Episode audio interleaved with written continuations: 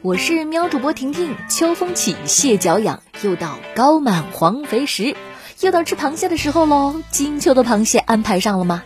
想象一下，一个惬意的周末晚上，一家人邀请亲朋好友来一场露天烧烤，鸡腿、鸡翅、牛油、香肠、羊腿和蔬菜都安排上。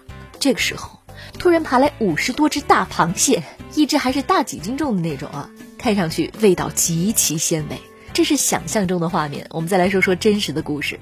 近日，在澳大利亚圣诞岛，艾米·卢迪克一家人享受露天烧烤时，突然被五十多只巨蟹包围。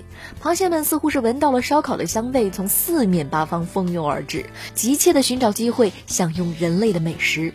有些心急的螃蟹呢，甚至是爬上了饭桌和烧烤架，准备效仿铁锅炖自己的把式。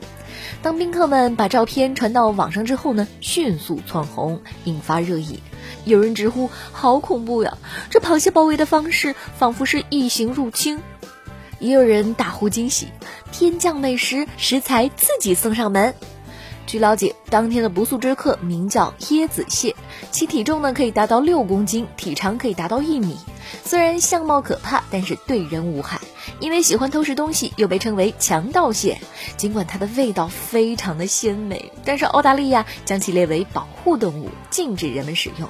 唉，多肥美的蟹呀，可惜了，送上门的也不能吃。再来认识一位刚交了智商税的小李。近日，陕西西安的小李因为与女友分手，伤心难过又焦虑，于是呢，花了八千八百元在一家公司订了一份情感挽回套餐。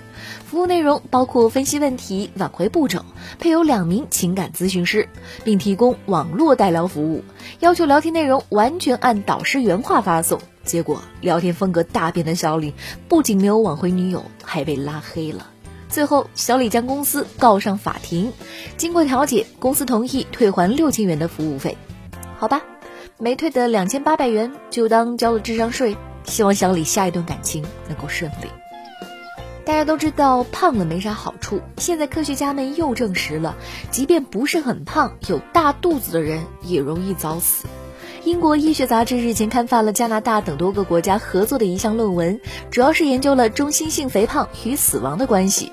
所谓中心性肥胖，指的就是大肚子、小肚子、腹部及内脏堆积脂肪也是肥胖。科学家的团队追踪了三到二十四年内的数据，涉及二百五十万人，研究了七十二个项目，结果就是证实了中心性肥胖与过早死亡正相关，也就是肚子越大越有可能早死。